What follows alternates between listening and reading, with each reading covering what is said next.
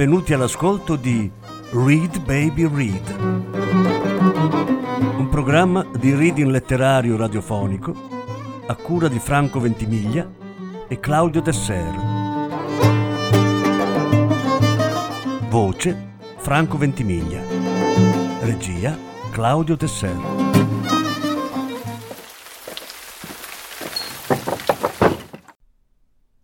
Violette Ailot, L'uomo seme. Voce Sara Ventimiglia. Lettura in due parti. Seconda parte.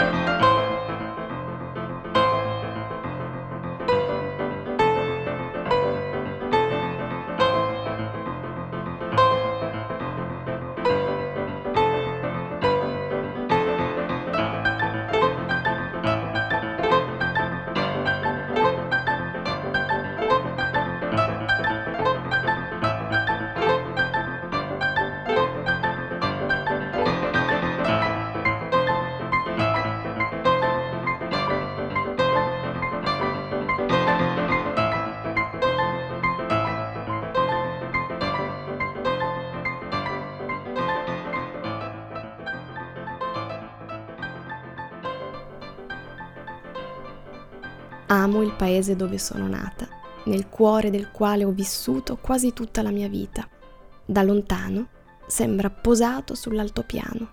Quando ci si avvicina, lo si trova su un promontorio, circondato da incisioni profonde, come se un gigante avesse zappato in quel mare di ciottoli.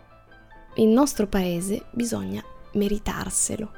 Quando si crede che sia a portata di mano, occorre ancora sprofondare nel vallone e fare una dura arrampicata verso le case strette tra loro come un mazzo di fiori.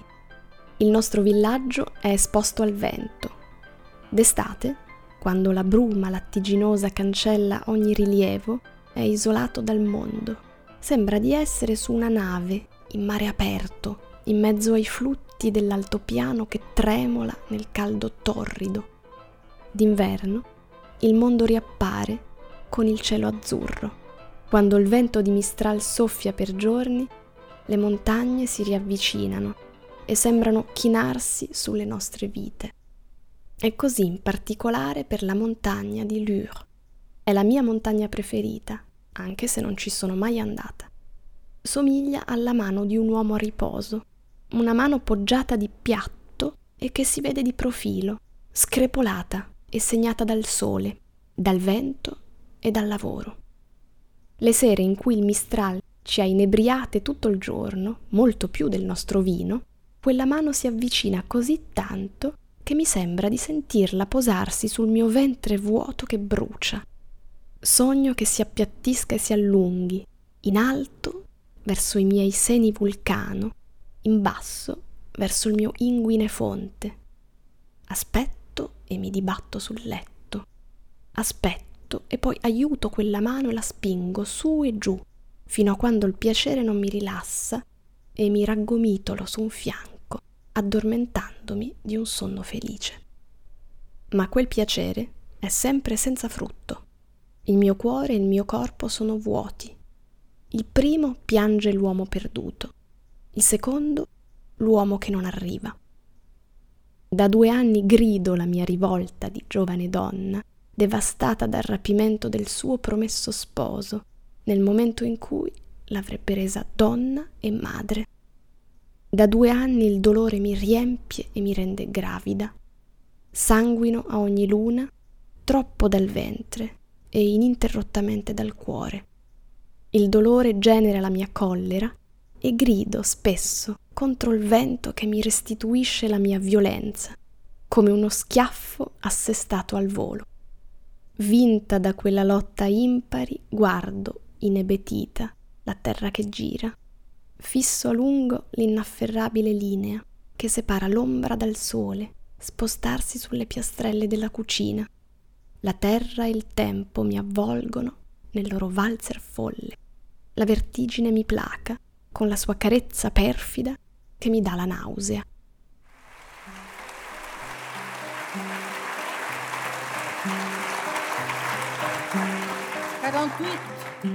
on est en train de courir aux élections pour voir qui gagne, si le rouge ou le noir, ou la démocratie chrétienne qui habilement se place entre. Ivan de la Mer, grand auteur, compositeur italien, chanteur, qui est mort l'année passée justement, à juin, écrit ses souvenirs de cette année incrédible. L'uomo è nel nostro paese di donne e la mia aggressività mi cade dalle braccia.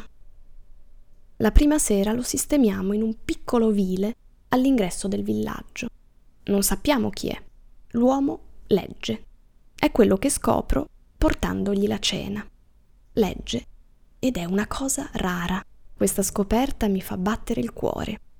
Per me, un uomo che legge non può che essere una brava persona. E poi è una cosa che abbiamo in comune.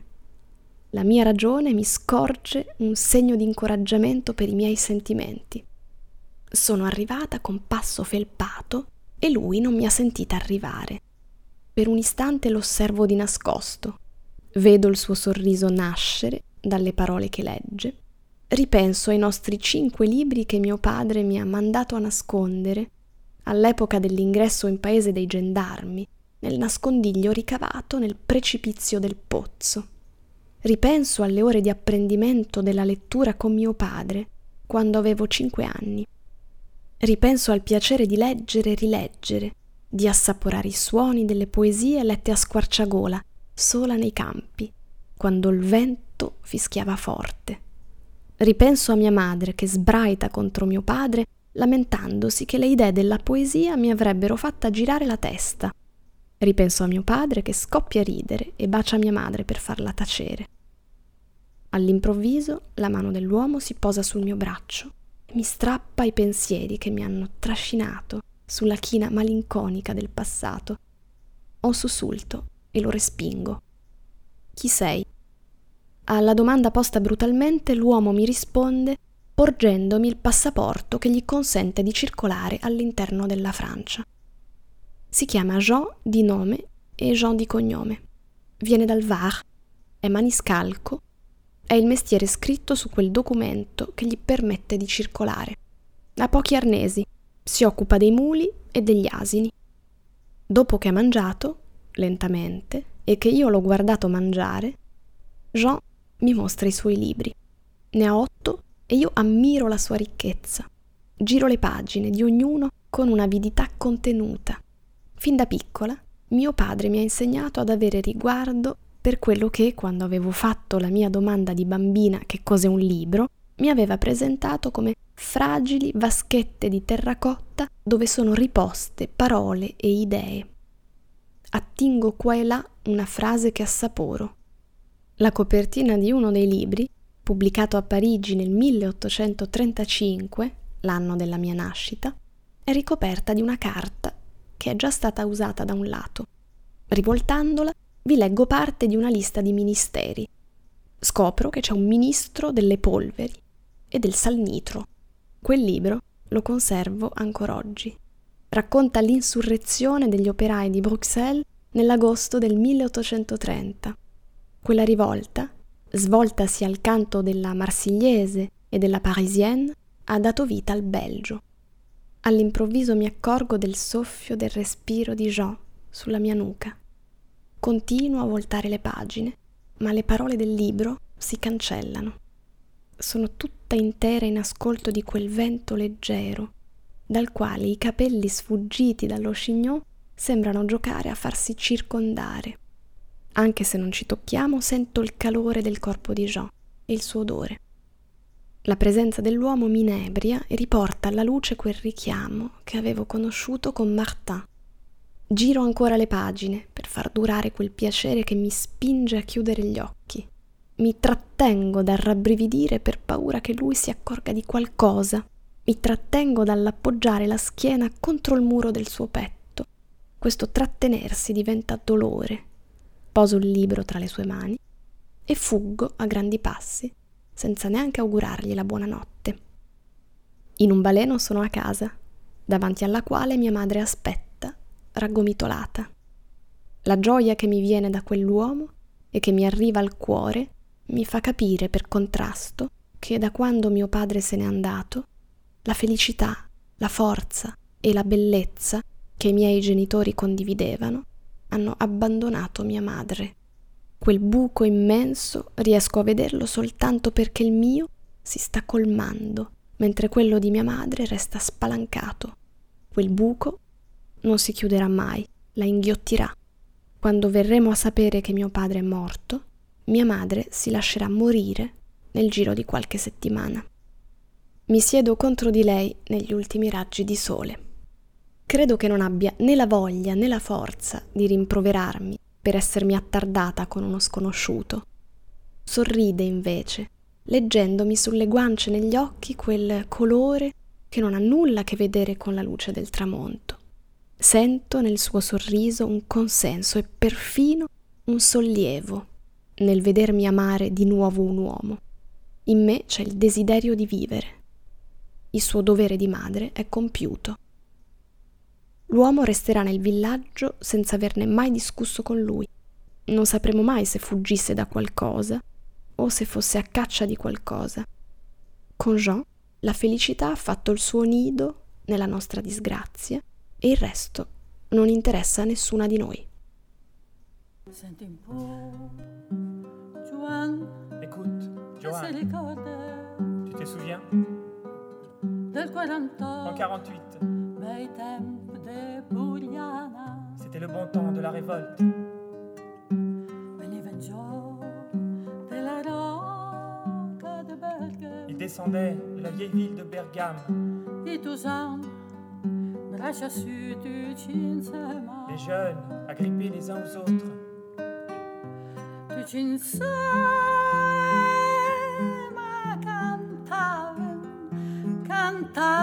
Tous ensemble, ils chantaient. Bandiera rossa, Giovanni, Ils chantaient Bandiera Rossa. Tu te souviens?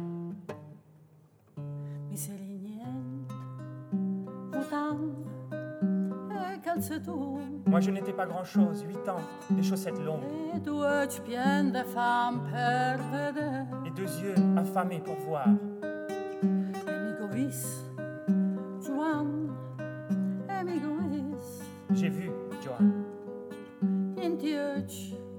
Di tuo sangue, braccia su insieme, dans les yeux de ces jeunes liés les uns aux autres. La speranza più severa, più severa. L'espoir, lui, il est beau, lui, il est vrai. Bandiera rossa, Giovanni, te se ricorda? Tu te souviens In Dieu, mi ho Et visto, dans ses yeux, j'ai vu, dopo tre di, après trois jours,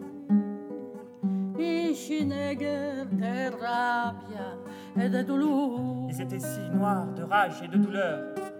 La vinta al. Les prêtres et les bigotes ont gagné. La vinta al. Les prêtres ont gagné avec les mensonges et les oraisons. La guerra.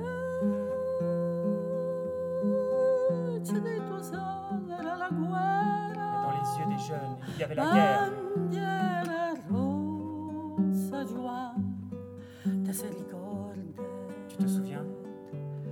te ricorda? Da quando Jean è nel nostro villaggio di donne, mi sorprendo a guardarmi allo specchio. Esito. Ogni sera vado a preparargli la cena nella casa dove lo abbiamo sistemato. È la regola che avevamo deciso tra donne prima del suo arrivo. Quella di noi che l'uomo avrebbe toccato per prima avrebbe avuto la precedenza. Si sarebbe occupata di lui.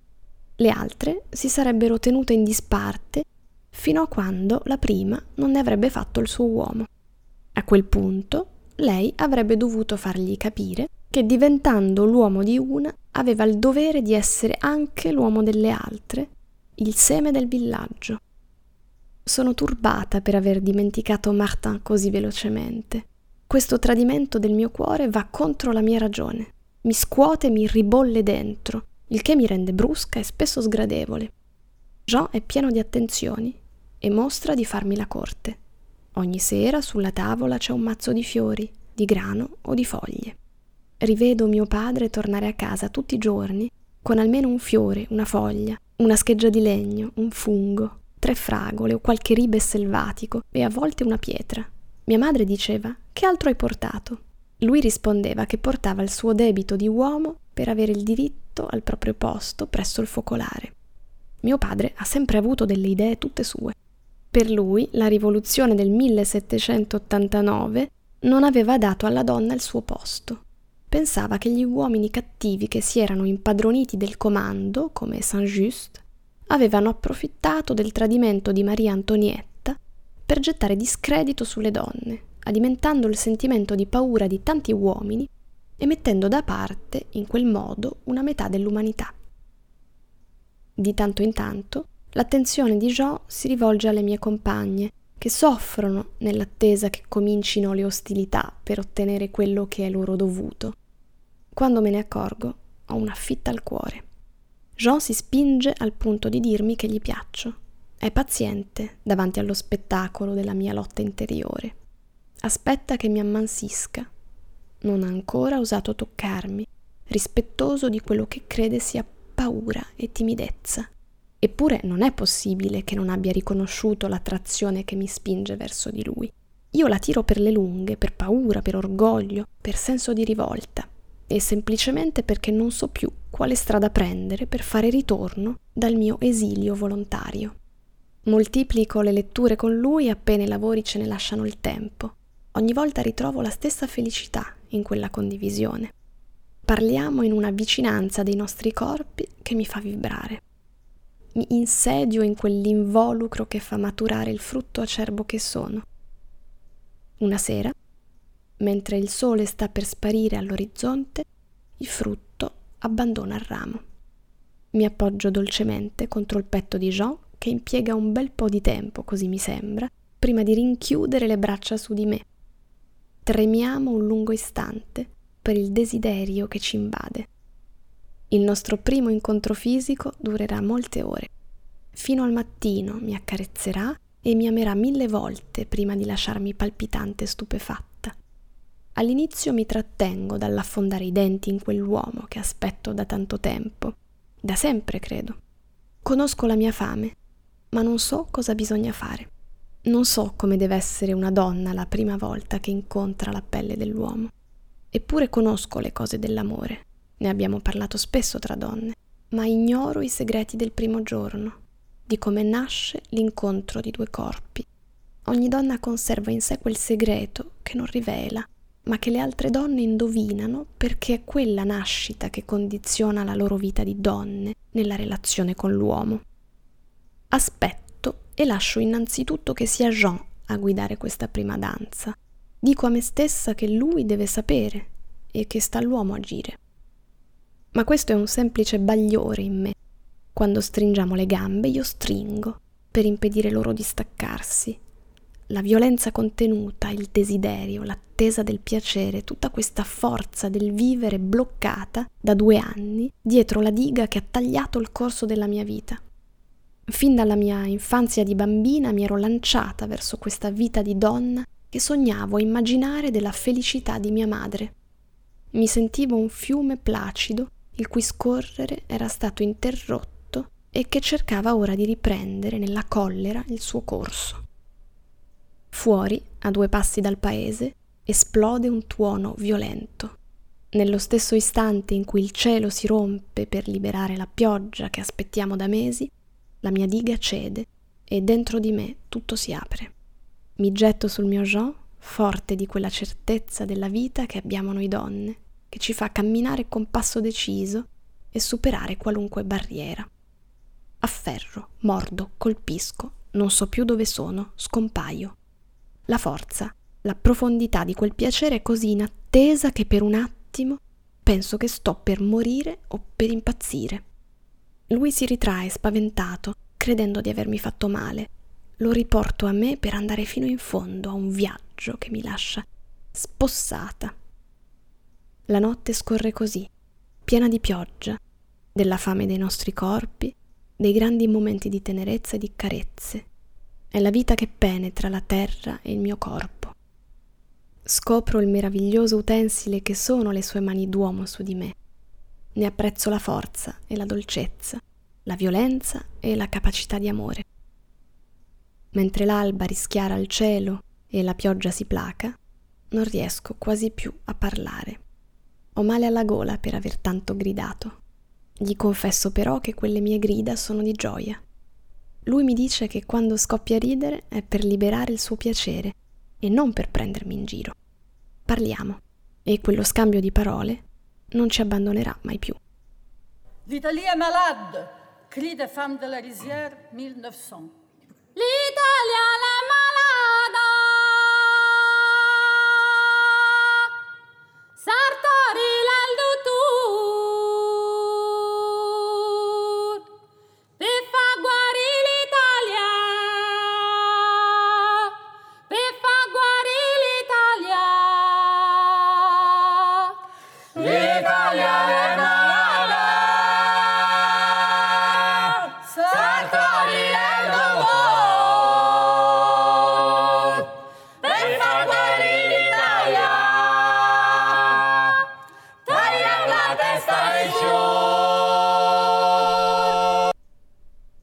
Tutto succede molto in fretta.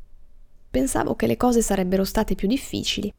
Fin da quella prima alba resto fedele al mio giuramento. Mi dico che devo assolutamente farlo subito, altrimenti non sarò più in grado. Spiego a Jean quello che ci aspettiamo da lui.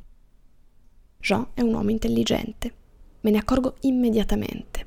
Mi ascolta senza interrompermi e ne sono sollevata perché voglio dirgli tutto d'un fiato. Alla fine lo guardo, preoccupata. Lui sorride e dice senza esitazione, farò questo lavoro. Farò questo lavoro perché è un lavoro da uomo e qui non vedo altri uomini. Farò questo lavoro con coscienza perché mi piace che il lavoro sia ben fatto. Farò questo lavoro anche con piacere perché mi fa sempre piacere fare quello che c'è da fare.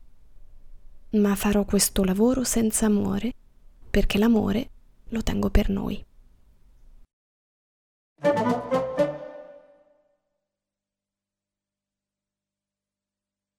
Una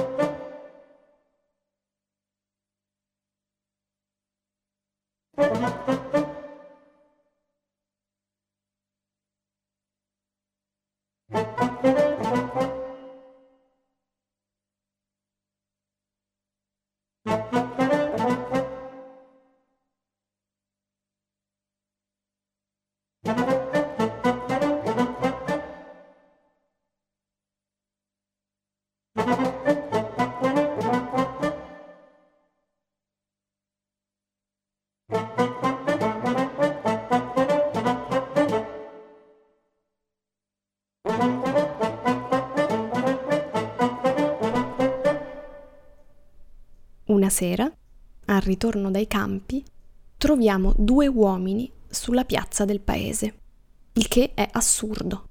Noi abbiamo il nostro e ci siamo completamente dimenticate che ne esistono altri. Quella presenza nuova è il segnale dei tempi nuovi, o piuttosto della fine di un tempo fuori dal tempo. Il mio secondo figlio ha già sei mesi e Jeanne ha appena partorito. Marie, Rose e Magdalene hanno ognuna il loro piccolo. Dopo quei due uomini ne sono venuti altri ancora, e poi delle donne, e poi dei bambini. Alla fine dell'estate, una sera, Jean si è fatto la sua borsa, ha detto domani riprendo la mia strada. Sono rimasta in silenzio. Sapevo che era il suo dovere, il suo diritto, la sua libertà, il suo cammino. Avrei avuto tutto il tempo per piangere dopo, quando sarebbe partito. Ho sorriso e ho approfittato del mio uomo fino all'alba, come la prima volta. La vita girava. Era stata dura e bella con noi e lo sarebbe stata ancora.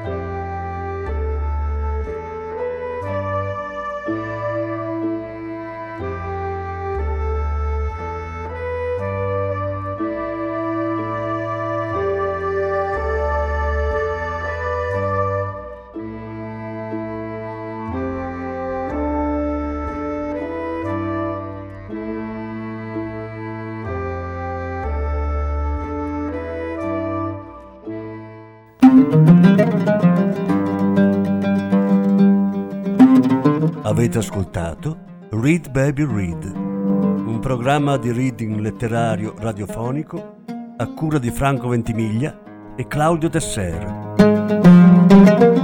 Grazie per l'ascolto, alla prossima settimana.